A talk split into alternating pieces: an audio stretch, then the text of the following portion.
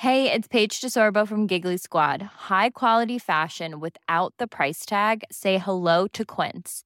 I'm snagging high-end essentials like cozy cashmere sweaters, sleek leather jackets, fine jewelry, and so much more. With Quince being 50 to 80% less than similar brands. And they partner with factories that prioritize safe, ethical, and responsible manufacturing. I love that. Luxury quality within reach. Go to quince.com slash style to get free shipping and 365 day returns on your next order. Quince.com slash style. Hey there, it's Michelle Norris. I'm host of a podcast called Your Mama's Kitchen. When I travel, I'm usually looking for a way to find a taste of home when I'm not at home. And one of the things I love to do when I am at home is entertain. And Airbnb allows me to do that. When I was in California recently, I rented a house that had a great kitchen. And when we were sitting around the table, we we're all thinking, we're in someone else's house. Someone could be in all of our homes as well. If you have a home, but you're not always at home, you have an Airbnb. Your home might be worth more than you think. Find out how much at airbnb.com/slash host.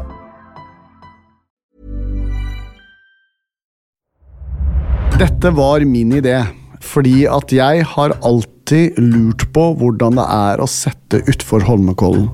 Og det tror jeg veldig mange nordmenn har tenkt, at hvordan i all verden tør dem det? Det var det ene. Så jeg da vi begynte med Harald ting han ikke kan, så husker jeg at jeg tidlig tenkte det ultimate Harald ting han ikke kan, må være å hoppe i Holmenkollen. Og den andre motivasjonen for å forfølge det, det var at jeg syns at hoppsporten fikk litt sånn eh, Vi var blitt litt godt vant. Så jeg hadde lyst til også å vise hvor heftig den sporten faktisk er. Nå hopper han. Håper han ikke dør.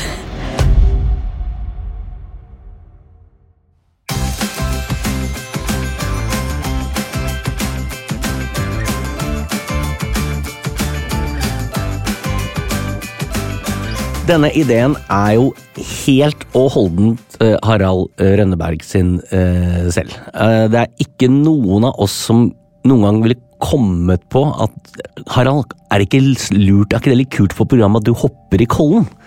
Det har vært fett! Det syns jeg du skal gjøre. Kom igjen, da! Nei, hæ? Er du chicken, eller? Kom igjen, da! Hopp i Kollen, da!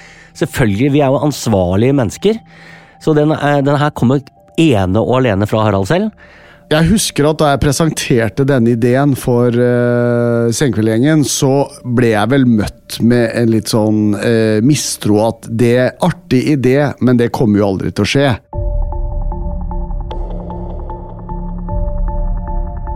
Jeg heter Terje Ramberg og var med å starte opp Senkveld sammen med Thomas Harald i 2003. Uh, og da Harald hoppa i Kollen, så var jeg produsent for Senkveld. Thomas og Harald er på TV ganske ulike, og i virkeligheten veldig ulike. Um, Thomas er nevrotiker uh, og veldig bekymra for uh, Både sånn på ordentlig for, for, det han skal gjøre, men også bekymra for hvordan folk oppfatter det uh, han gjør, og det vi gjorde på Senkveld. Så han og jeg er egentlig ganske like. Vi er bekymra folk som tenker konsekvenser. Um, og da er det jo utfordrende, og fantastisk selvsagt, å ha en fyr som Harald som hele tida utfordrer det, da. Uh, og som hele tida tenker at hvor gæli kan det gå? Så da Harald foreslo å hoppe i Kollen, så var det sånn veldig typisk Harald. Og veldig typisk Thomas og meg å være svært skeptiske til den ideen. Mange har spurt meg eh, om jeg kunne gjort det samme. Um, det svaret er, eh, det er nei. Det kunne ikke. For det, forskjellen på Harald og meg er at han for første, han er veldig flink til å fokusere, det er han. Uh, og liksom kanskje ikke tenke konsekvensene helt ut hvis han hadde falt, liksom. Uh, kommet skeivt ut, så hadde jo det gått ordentlig gærent. Det tror jeg han skjøv unna. Tror kanskje han har en sånn hjerne som sier at det, det, tar, vi, det, det tar vi når det kommer. Det her ordner seg. mens jeg hadde tenkt jeg kommer til å besvime i overende. Jeg kommer til å være den første som har falt utfor Holmenkolltårnet og aldri komme fram til hoppkanten engang. Eh, fordi eh, jeg hadde blitt så redd. Så det er forskjellen på oss, da. Eh, så jeg hadde aldri gjort det. Aldri, aldri, aldri i verden gjort det.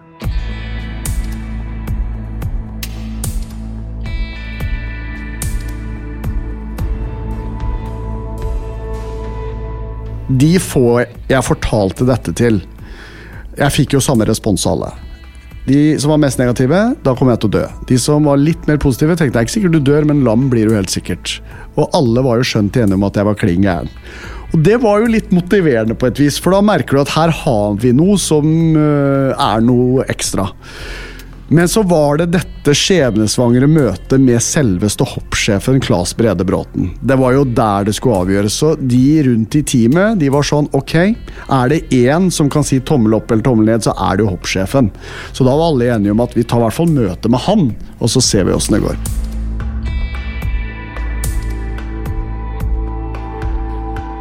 Mitt navn er Claes Brede Bråten, og jeg var så heldig at jeg var sportssjef eh, for det norske hopplandslaget når, eh, når, vi fikk henvendelse fra Harald gjør ting han ikke kan, og det dreide seg om å hoppe i Holmenkollen. Nei, det, dette her var jo i en periode hvor vi hadde litt fokus på å, å sørge for å få fram det vågale i hoppsporten, så det var jo på mange måter en, eh, en veldig god timing, da.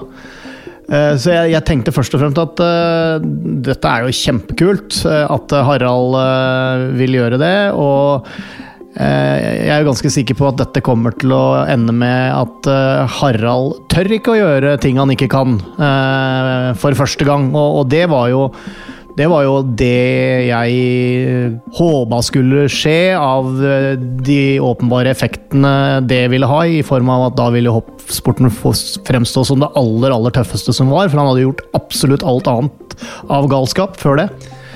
Så det var vel det jeg tenkte først, og så går man jo kanskje litt mer over i det praktiske eh, perspektivet, da, og, og, og ser hvordan kan vi gjøre dette her for å få ønska effekt. Og det glemmer jeg aldri. Det var jo en ubeskjeden Harald Rønberg som kom opp til Claes Brede Bråten, og han er en nydelig type, og han skjønte jo selvfølgelig vi hadde ikke fortalt akkurat hva vi skulle spørre om, men når du tar kontakt med hoppsjefen og vet hva jeg driver med på TV, så lå det vel litt i korta. Og da kjørte jeg klinka til. Du, Klas Brede, hvor fett er ikke å følge en kar som aldri har hatt hoppski på beina, til han hopper i Norges nasjonale riksskianlegg, Holmenkollen, i pausa under worldcuprennet søndagen 13. mars 2005 under Holmenkollsøndagen. Det går vel fint? Og da svarer Claes Brede Bråden, vet du hva, Harald, det skal vi få til, sier han. Og jeg blir jo sånn i helsike! Og kanskje jeg innerst inne hadde håpa på et nei, for jeg følte at det var mye motstand her. Jeg var på mange måter en litt sånn drivkraft alene. altså Både Terje og Thomas de heia, altså det var ikke det, men det var jo Jeg bare merka at kanskje innerst inne så håpa alle at det ikke skulle skje, for det er jo risikofylt. Men plutselig så er det hoppsjefen som bare to tommel opp, og da ble jeg litt sånn holy crap, dette kan jo faktisk nå må du gjennomføre, Harald. Nå må du i hvert fall gjøre et skikkelig ærlig forsøk. Opplegget fram imot uh, Kollen var jo at Harald i samarbeid med, med sine partnere da, i hoppmiljøet, som ble Claes uh, Brede Bråten, og, og, og Per Elias Kalfoss, som, som, som ble treneren hans, da, at de, de, satte opp det opplegget. Og der kunne jo ikke vi som TV-folk vi hadde jo ikke noe å stille opp med der. Eh, de har jo kompetansen på det, så, så der måtte vi stole fullt og helt på det.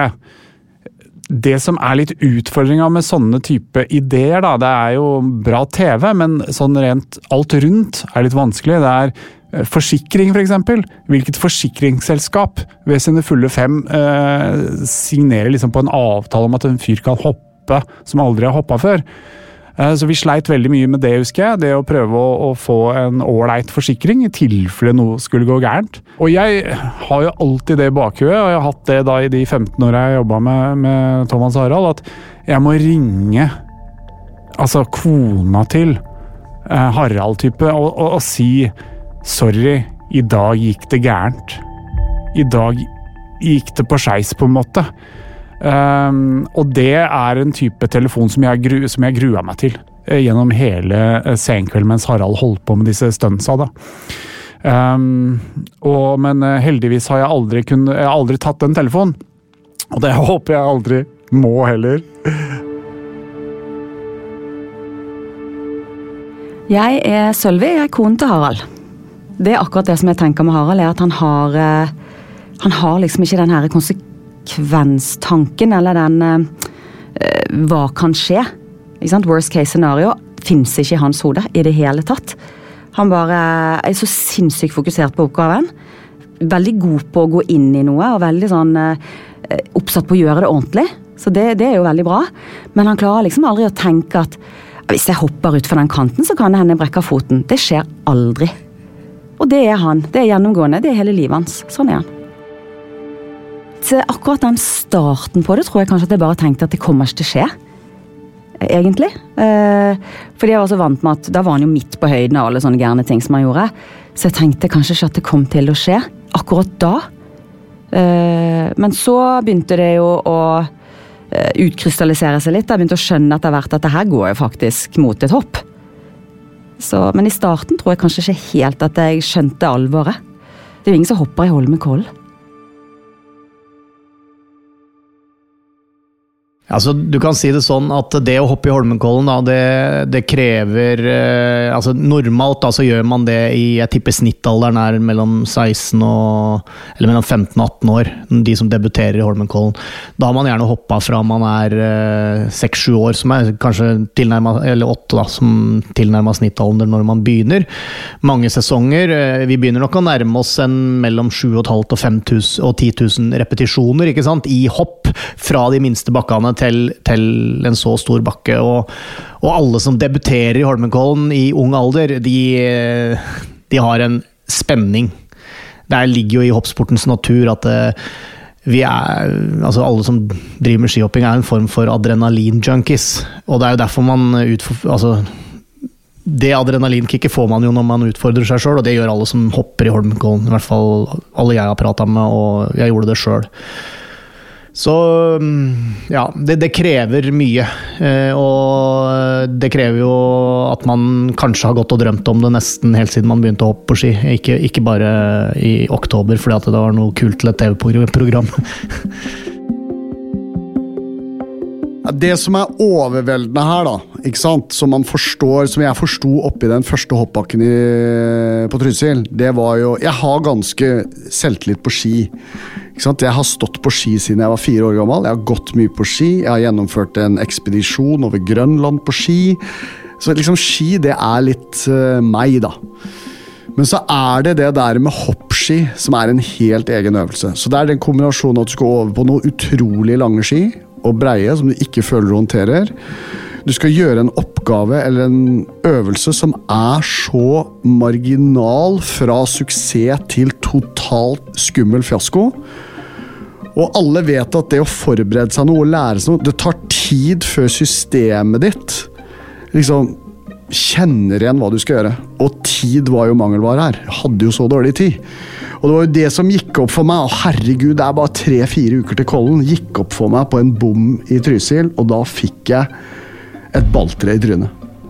Da hadde jeg en ordentlig sånn mental nedtur. Det har jeg veldig sjelden.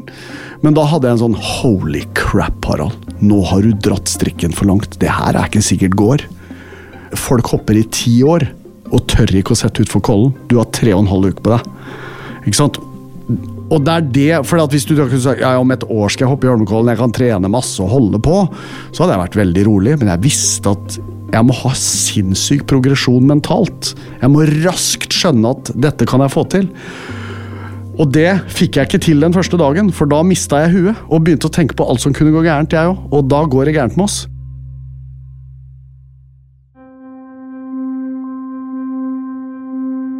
Så satt jeg utfor en hoppbakke Trysil, kryssa skia av trynet og var bare helt ute. Eh, og da var det litt sånn tilbake til start. Hvordan skal vi legge opp det løpet her? Og da var Per Elias helt fantastisk. Jo, du må lære deg noen basic hoppferdigheter. Så da gikk vi til en liten bakke. Vi ble enige om et uh, slags suksesskriterium, hvor uh, balanse på hoppkanten skulle liksom være det jeg skulle tenke på hver gang. For det er fort gjort å komme i ubalanse, og da går det til helvete. Unnskyld språket. Og da var det jo da å prøve Så jeg var så opptatt av at hvert hopp jeg først turte å gjøre For det er ganske skummelt første gang du setter utfor en hoppbakke. Du skjønner ganske tidlig at det er vanskelig å snu. Det går jo ikke. Så øh, hvert hopp må gi meg selvtillit. Jeg har ikke tid til å mislykkes på masse hopp. For jeg har ikke tre dager å tenke og lure på hvordan skal jeg gjøre det. Jeg må lykkes på hvert forbaska hopp. Og det gjorde jo noe med fokuset mitt. Eh, og så gjorde jeg det, da. Og jeg sklei jo bare og hoppa. Begynte i en 40-metersbakke. Sklei over. Tenkte hoppbakke er ikke noe stress. Det er bare en, Tenk alpint, Harald, selv om det er hoppski. Og så holdt jeg på sånn, og så fikk jeg liksom gradvis litt mer selvtillit på det. Og én ting jeg var veldig bekymra for, det er at jeg som har stått mye alpint Når du hopper på alpint, så trekker du opp beina. Hvis du ser en utforløper svever over en kul, så trekker han opp beina, og det er for å holde balanse i lufta. Det er livsfarlig i hopp. Altså bokstavelig talt livsfarlig. Hvis du gjør det i hopp, så strammer ikke bindingen seg, og da henger skia og dingler under deg. Og da går du sinnssykt på snørra, og hvis du tryner i kollen, så er det litt mer enn en forstua finger. Så jeg var så opptatt av Harald, det er ikke alpint, du må strekke ut beina, stramme bindingen så skia ligger stødig i lufta. For det er livsfarlig hvis ikke du gjør det. Så det var sånne ting, da. ikke sant? Og når det begynner å bli en del sånne ting, og du har dårlig tid En interessant øvelse! Akkurat på den tiden der så syns jo jeg Jeg begynte å bli litt redd, men jeg syns det var kult. Fordi han gikk veldig inn i det. Sant? Han var utrolig fokusert eh, og tok treningen veldig på alvor. Eh, og hadde veldig sånn god dialog med Klass Brede Bråten, så han følte seg veldig sånn ivaretatt, og det opplevdes som at det var ganske relativt trygge rammer rundt det, da. Så da var jeg vel ikke så redd, men jeg ble jo mer redd når jeg ble med ham på noen treninger. Da kjente jeg liksom at ok, for da har jeg begynt å tenke at den hoppkanten er jo høy, og underrennet er bratt. og Holmenkoll hadde jo en sånn her, gamle Holmenkoll hadde jo en sånn her dupp. Ikke sant? At man ble liksom presset ned, Den var jo designet sånn at du ble liksom presset ned i uh, overrennet. da. Uh, og kunne, hvis ikke du var god på hoppkanten, så kunne du jo bli gå på rygg og lande baklengs. Da var jo i mitt hode, tenkte jeg, han brekker ryggen, han brekker nakken, han skader hodet. Han skal sitte i rullestol resten av livet. Hvordan skal vi takle det? Der var jeg. Og så hadde jeg en journalist, jeg var med Harald på, jeg var med han på en trening på en sånn mellombakke. Eh, og da begynte jeg også å skjønne liksom at han virkelig skulle hoppe på ekte, for jeg hørte det suset når han kom ned over henne, og så at han hoppet i denne dumme rosa drakten sin. Men så kommer det en journalist eller en fotograf bort til meg, som jobbet for en av de store avisene, og så har han selvfølgelig tatt masse bilder av Harald hopper. Og så skal han være litt sånn morsom, og så sier han til meg, du uh, Hvis Harald hopper sånn her, se på dette hoppet, sa han. Hvis Harald hopper sånn her i Holmenkollen, da kommer han til å gå rundt og lande på ryggen. Å ja, flott. Tusen takk. Det trengte jeg egentlig ikke å verken se eller høre. Så da begynte jeg å kjenne på at det her er This is it, liksom. Det her er alvor. Da begynte jeg å bli litt småredd. Imagine the softest sheets you've ever felt. Now imagine them getting even softer over time. That's what you'll feel with Bowl and Branch's organic cotton sheets. In a recent customer survey, 96% replied that Bowl and Branch sheets get softer with every wash. Start getting your best night's sleep in these sheets that get softer and softer for years to come. Try their sheets with a 30-night guarantee. Plus, get 15% off your first order at bowlandbranch.com. Code BUTTERY. Exclusions apply. See site for details. Planning for your next trip? Elevate your travel style with Quince. Quince has all the jet setting essentials you'll want for your next getaway, like European linen, premium luggage options, buttery soft Italian leather bags, and so much more. And is all priced at 50 to 80% less than similar brands. Plus, Quince only works with factories that use safe and ethical manufacturing practices. Pack your bags with high-quality essentials you'll be wearing for vacations to come with Quince. Go to quince.com/pack for free shipping and 365-day returns.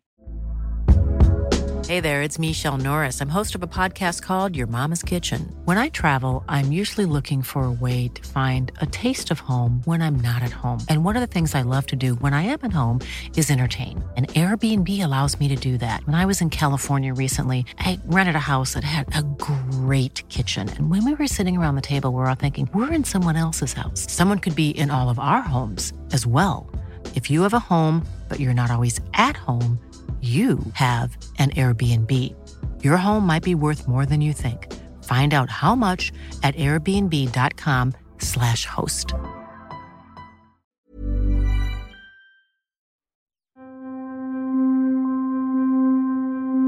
Vi heia, jo, eh, vi heia jo på Harald, for at han hadde jo satt seg dette i hodet. Så vi skjønte vel at han, han kom eventuelt til å bestemme seg for å ikke gjøre det idet han satt på bommen i Kollen. Eh, men det er, det er litt som det er litt som å eh, be en eh, maratonløper stoppe etter én kilometer også, på en måte. Det skjer ikke. Hvis du først har begynt å løpe, har du først satt deg på det bommet, så kommer Harald Rønneberg til å hoppe. Men han hadde bestemt seg sjøl for å vente, vente. Det er kun der jeg har lov til å stoppe. Og selv om vi heia på han, så sa vi jo hele tiden Vi, vi lager et TV-program, liksom. Du må ikke gjøre dette her, Harald. Er, vi, vi, kan fint lage noe annet, liksom. Det går bra, det. Du må ikke gjøre det.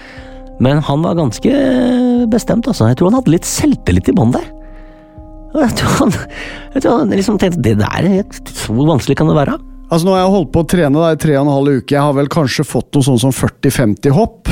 Og begynner egentlig å få veldig trua på dette her. Men så begynner det da å ulme i kulissene. Nå har det gått opp for ganske mange mennesker at han kommer til å sette utfor. Og da skjønte jeg at en del av de som hadde vært eh, i hvert fall delvis positive til dette, hadde, om ikke spekulert i Jeg tror de så det som svært lite sannsynlig at jeg kom til å sette ut for. Men så begynte Per Elias, treneren min, å melde tilbake til miljøet at eh, du, han kommer til å hoppe, folkens. Og Claes Brede Bråten han var jo all in. Klart han hopper. Jeg har sett fyren i øya. Jeg har trua på han. Og da begynte sånn Det internasjonale skiforbundet, det norske skiforbundet, renneledelse, alt dette her bare ja, Men vi kan jo ikke la han hoppe! På Holmenkollsøndagen er det klin koko, det er jo livsfarlig! Og jeg forstår dem jo godt. Men poenget at det var avtalen. Og avtalen var at jeg skulle hoppe da, under worldcuprennet. Og vi hadde avtale med NRK at de skulle produsere hoppet som et profesjonelt skihopp. Arne Skeie skulle kommentere, og det var full rulle. Men så begynner da de å trekke seg på dette her, og det er masse diskusjoner i kulissene. Eh, noe også media får med seg. Og så blir det da et slags kom første kompromiss er at ok, hvis han gjennomfører et prøvehopp, eller hvis jeg da gjennomfører et prøvehopp som går bra, så er det på en måte sign of approval. Da får jeg lov å gjennomføre det avtalte hoppet i pausa. Ok, så da var vi alle enige om ja, det er greit. Drømmen vår var at mitt første hopp i Kollen skulle være i pausa, men herregud. Og så viser det seg da at ja, greit. Fredag 11. mars, to dager før Holmenkollsøndagen, reiser jeg opp til Kollen om morgenen. Jeg skal gjøre prøvehoppet. Kommer opp der, er jo nervøs.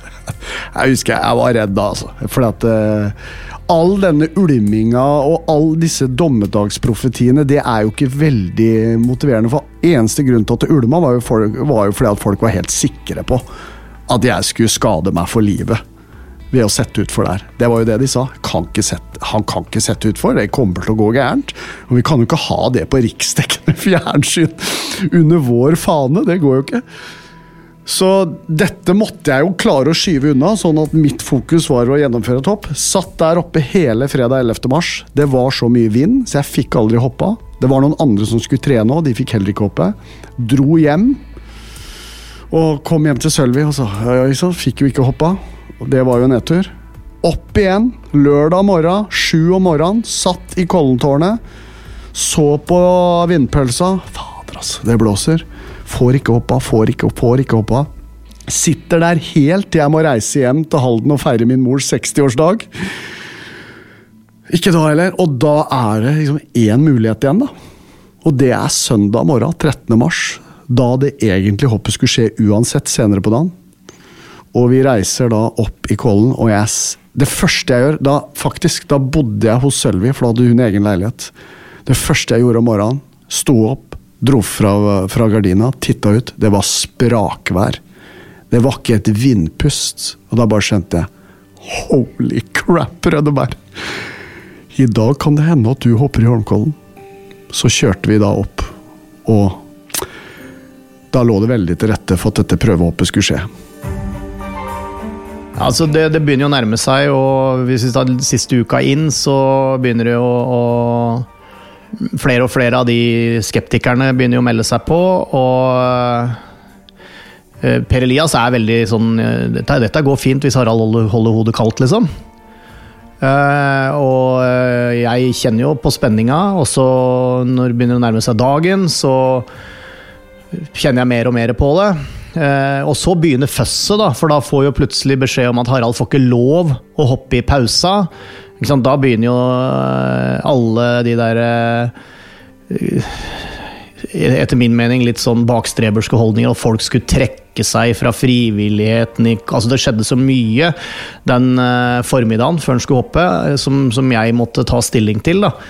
Men uh, samtidig så følte jeg en, en, en stor forpliktelse overfor uh, Harald og det systemet rundt han, som hadde satt i gang og brukt mye tid og ressurser på det. Og jeg stolte på Per Elias sine vurderinger.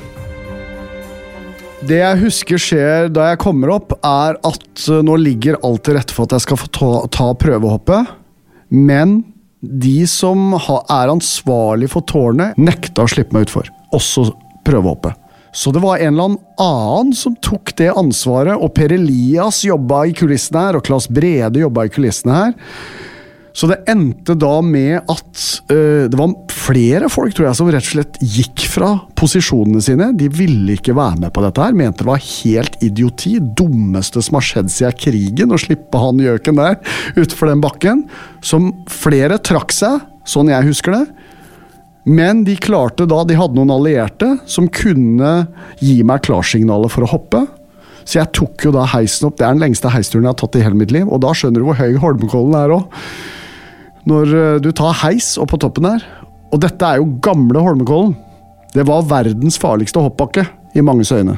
De måtte rive denne for å kunne få lov til å fortsette med konkurranser. Det var jo også selvfølgelig veldig motiverende å vite.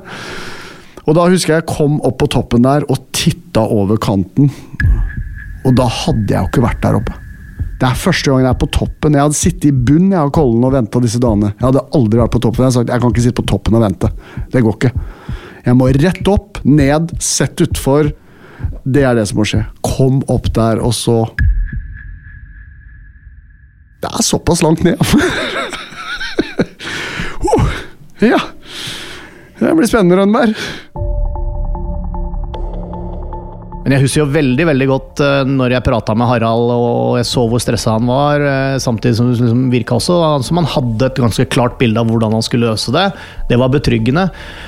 Uh, jeg hadde jo et håp om at han skulle kanskje gå ut på bommen, sitte der og så si nei, beklager, jeg tør ikke. Så det siste jeg sier til Harald når han går opp Harald, hvis du føler at du ikke har kontroll på bommen, kan du love meg at eh, du eh, ikke slipper bommen da?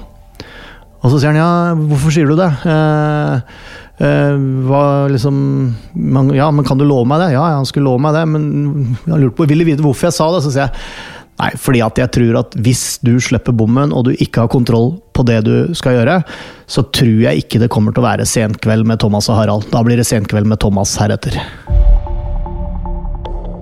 Men, um, men, da husker jeg at jeg lå hjemme i sengen. Da bodde vi i leiligheten, gamle leiligheten til Harald, Haksøsens gate. Uh, og jeg husker liksom veldig sterkt fargene på soverommet, lydene fra gaten utenfor.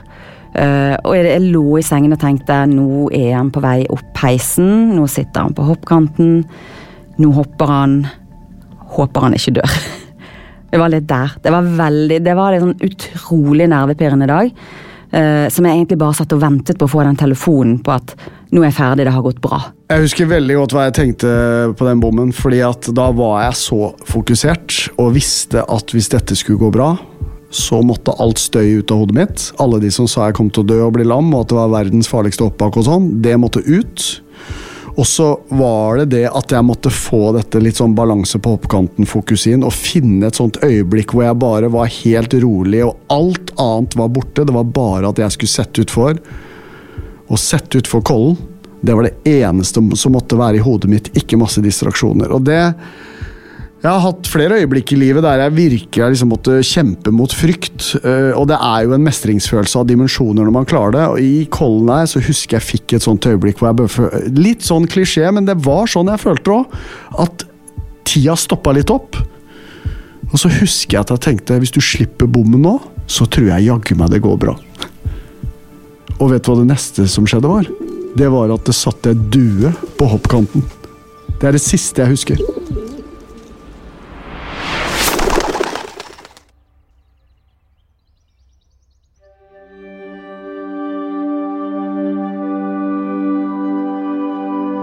Men jeg husker veldig godt når jeg landa, for jeg skjønte veldig raskt at du har ikke hoppa veldig langt, Harald, for her er ikke preppa. Du vet, De prepper unnarennet så det skal være flatt og fint, men de begynner jo på, på en måte på en distanse da, hvor de tenker at selv den mest ræva skihopperen som setter utfor her, han hopper jo langt forbi det partiet, men jeg landa i sånn kuleområde, og så står det jo Oslo i eh, granbar. Og hvis du treffer i den granbaren med ski, kan lugge ganske bra. Så jeg havna mellom da, hva blir det, L-en og S-en kjørte jeg gjennom. Men jeg bare husker at jeg nøt unnarennet. Når jeg landa, skjønte jeg av kontroll. De tre sekundene jeg kjørte det unnarennet i 110 km i timen, Ubeskrivelig. Ubeskrivelig. Det gikk, liksom.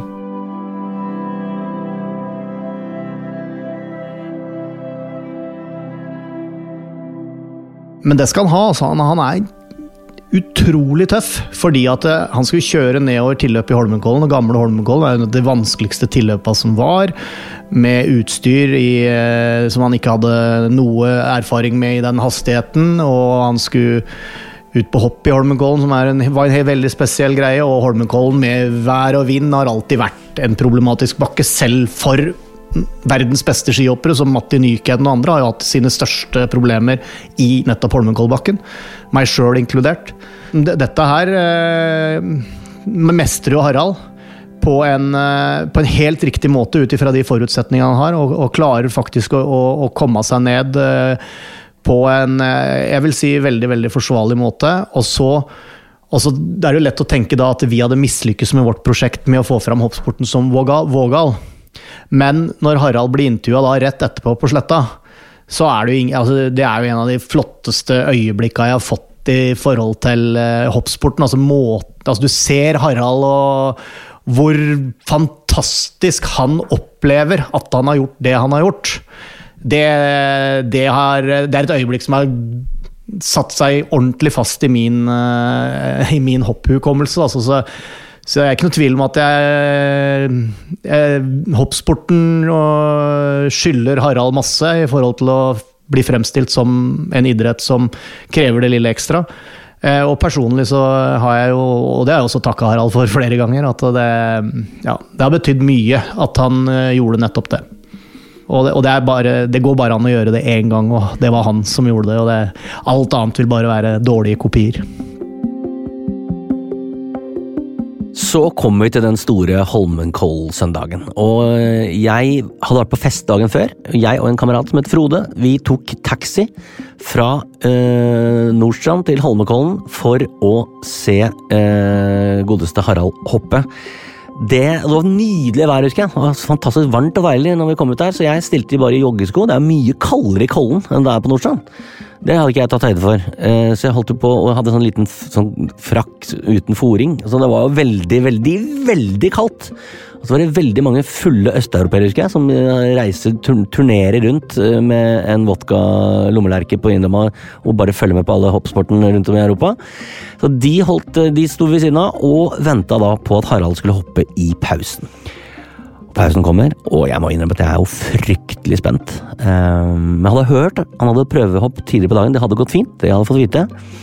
Men det er jo noe annet da å få Kollenbrølet, og han må ikke få overtrening i overhendet der. Det er viktig. Så det var veldig, veldig spennende. Og så står vi der, og pausen rekker å vare, og det kommer ikke noe Harald. Og vi venter og, og venter. Og så begynner andre gangen, og da skjønner jeg ingenting. Men så satt vi der, da. Uh, og det ble kaldere og kaldere, på en måte. Og, og rennet uh, for jo av gårde. De, de, um, de, hadde hopper, og så var det uh, underholdning i, i, pausen der mellom første og andre omgang. Og da tenkte jeg ja, dette er jo perfekt tidspunkt for Harald å hoppe.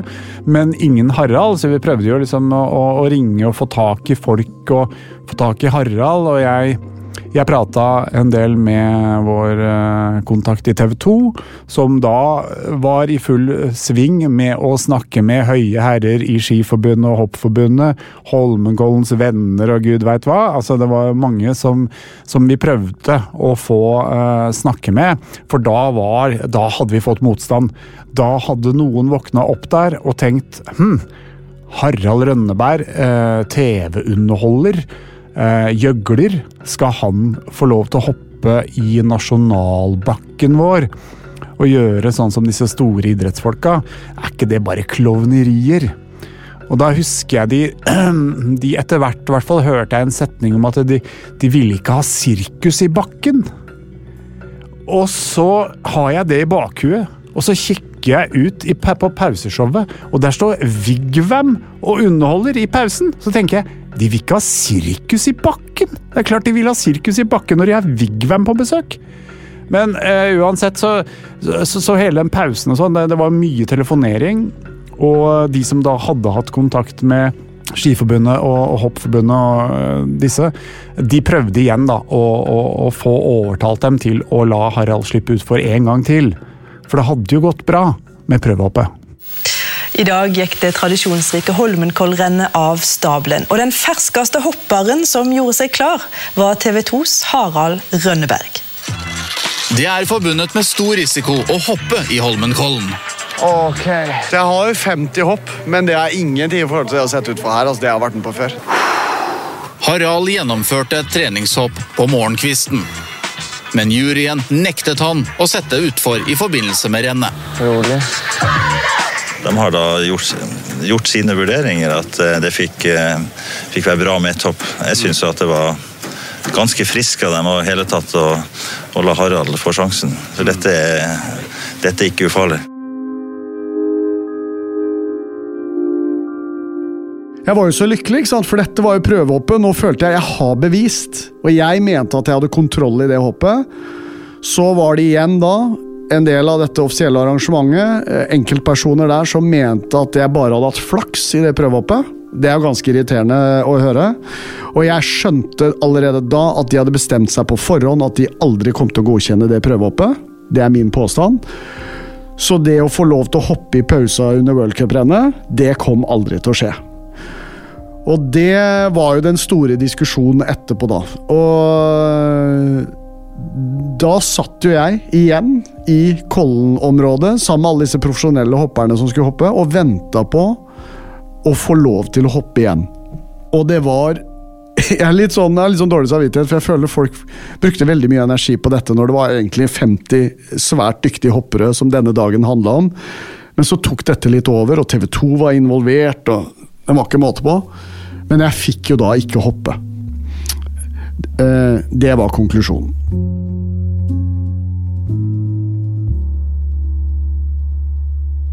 Nei, det var, det var, rett og slett for mange av de uh, litt uh, I min, mine øyne konservative holdningene som vi har i Ski-Norge, som vi vant fram. Da, og det var jo trusler om at de skulle trekke seg, og at kanskje rennet da ikke kunne gått av stabelen sånn som vi ønska. Sånn, så ja Jeg, uh, jeg syns det er synd av mange, mange årsaker. Men mest av alt syns jeg det er veldig synd at eh, det ikke blir gjort sånn at kongen vår fikk oppleve det fantastiske øyeblikket. For det hadde kong Harald fortjent å få sett eh, en av våre mest eh, folkekjære TV-profiler hoppe i den bakken som tross alt har betydd så mye for kongefamilien nå, da. Opp gjennom alle år hvor, eh, hvor faktisk faren til kong Harald eh, også har hoppa. Så, så det er jeg, jeg, er jo ganske sikker på at Hans Majestet ikke, ikke bærer noe nag til noen for at han ikke har sett det, og er ikke sikkert han reflekterer et sekund på det engang, men, men for hoppsporten så hadde det vært enda mer spesielt da hvis uh, kong Harald hadde fått overvære Harald Rønneberg sitt, sin, sin, fantastiske prestasjon. Det var ikke noe fantastisk skihopp, men det var en fantastisk prestasjon. En av, de, en av de større prestasjonene jeg har eh, opplevd i en hoppbakke.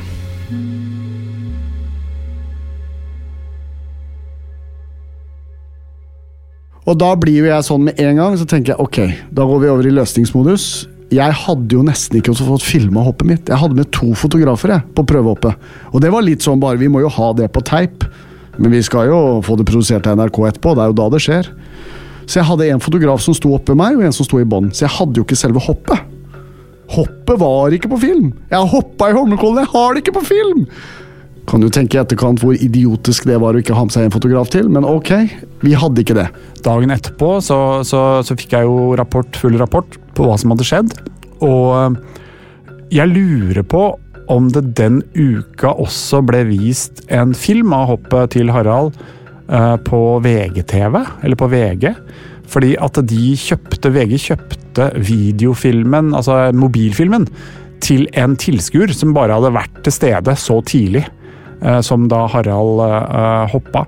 Så, så, så, det var på en måte VG som var først ute med vårt hopp, som vi syntes var litt kjedelig, husker jeg. Uh, men uh, så ble det uh, uttrykt mye bekymring om at kvaliteten på bildene vi hadde fra det hoppet, fra prøvehoppet til Harald, det var for dårlig. Og da husker jeg Harald kjempa en hard kamp internt for å få lov til å hoppe en gang til. Prøve å få til det. Så jeg sa til Terje jeg må ha tre fotografer.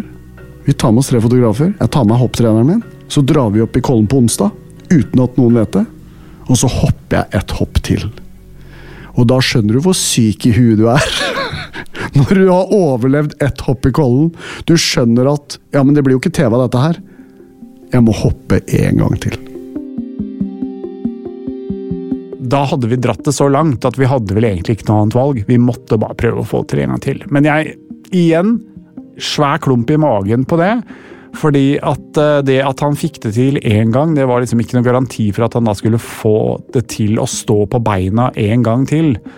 Og det måtte jo gjøres veldig sånn hemmelig også, fordi at det var jo ikke sånn 100 godkjent, følte jeg. Det var Haralds allierte. Vi dro opp onsdagen. Per Elias kosta henne for hånd, mens jeg sammen med fotografene diskuterte hvor de skulle stå. Han sa tommel opp på overrenn. Jeg tok heisen opp. Så helt lik ut. Satt meg på bommen. Hadde mobil på innsida av hoppdressen. Og den var jo rosa, denne hoppdressen. Tok ut mobilen, ringte én og én fotograf og sa nå er det ca. et minutt til jeg skal hoppe, så nå må, du, nå må du begynne å rulle, rett og slett. Ringte alle fotografene, de rulla. Putta mobilen på innlomma. Husker jeg tenkte er litt sykt at du hopper i Holmenkollen for andre gang på, på under ei uke. Men da var jeg altså så rolig. Jeg hadde full kontroll på det hoppet. Jeg var ikke bekymra i det hele tatt. Satt utfor.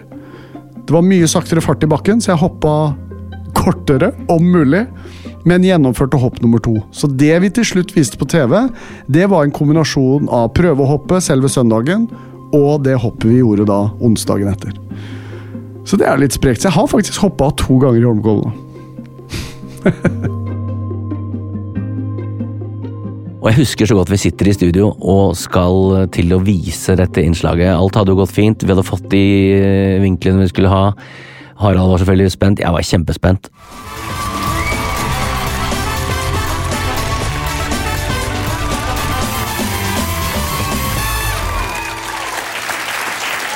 Har lært sprangridning av prinsesse Märtha Louise. Han har spilt sekkepipe foran et fullsatt Oslo Spektrum, og nå har han faen meg hoppa i selveste Holmenkollen. Det er klart for Harald gjør ting han ikke kan. Og det har aldri vært så stille i det studio som da han slipper den bommen. Eh, og jeg har aldri hørt en høyere jubel enn når han lander. Det var faktisk helt vanvittig. Ja, nå er jeg skikkelig livredd. Skal jeg få nytt go, eller? Det er go nå. Ja. Ok, Per Elias. Takk. Ok. Det er nå eller aldri.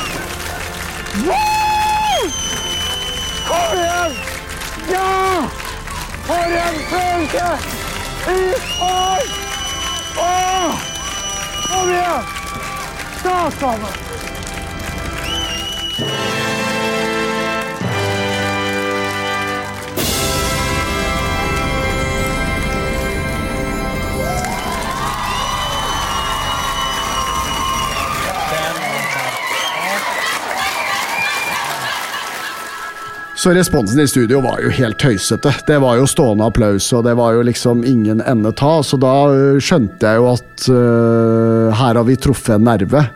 Og samtidig så var jeg bare kjempestolt av at vi hadde klart å få det til, og teamet vårt hadde gjort en formidabel jobb for å få det ferdig og alt mulig rart. Men så setter jeg meg på et fly til Florida og skal på påskeferie.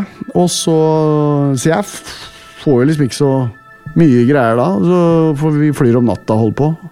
Og så kom jeg til Florida, og så skrur jeg på telefonen. Altså Telefonen min blinka som et strobelys fra 80-tallet. liksom. Tok helt fullstendig av. Og jeg hadde hemmelig nummer allerede da. Men alle jeg kjente, som mange hadde visst at jeg hadde hoppa, det det, det var stas. Da var det mye kjærlighet. Og så kom seertallene på mandag, og de var astronomiske, faktisk. Så det må jeg kunne si. Det var en eh, Nei, men, nei, det var altså en rakett av et innslag. Så det virkelig eh, engasjerte eh, ja, jeg, Da følte jeg det engasjerte hele landet. Og jeg er Dette er snart 20 år siden, jeg blir, jeg blir spurt om det hver dag. Og etterpå der så er det jo altså, Jeg vet ikke hvor mange ganger Harald har fått det spørsmålet. Hvordan var det å hoppe i Golden? Men jeg har i hvert fall fått det kanskje eh, Kanskje 10 000 ganger har noen spurt meg hvordan var det at Harald turte å sette utover Kollen. Så hvor mange ganger han har måttet svare på det, det aner jeg ikke. Det er millioner, sikkert. Etter hoppet i Kollen hadde jeg en følelse at vi nådde på en måte et slags sånn kritisk eh, punkt eh, blant befolkningen i Norge. At det, det hoppet hadde alle hørt om. Så nå var det ikke snakk om at du kunne si at Senkveld, hva er det for noe? Nei, jeg skjønner, jeg ser på NRK1, jeg, skjønner, jeg, jeg ser på Skavlan du, du kunne ikke si det. Nå var Senkveld eh, allemannseie.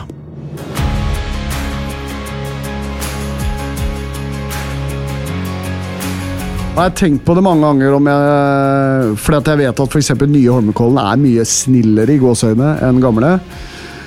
Jeg kunne hoppa igjen. Ja, nei, Jeg hadde nok kanskje ikke sagt ja hvis eh, forespørselen fra Harald hadde kommet i dag.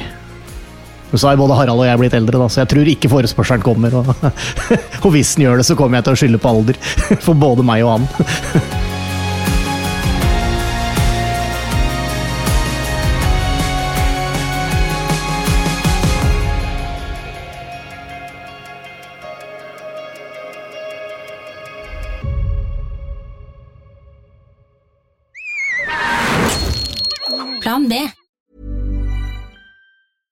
Hey, it's Paige DeSorbo from Giggly Squad. High quality fashion without the price tag. Say hello to Quince.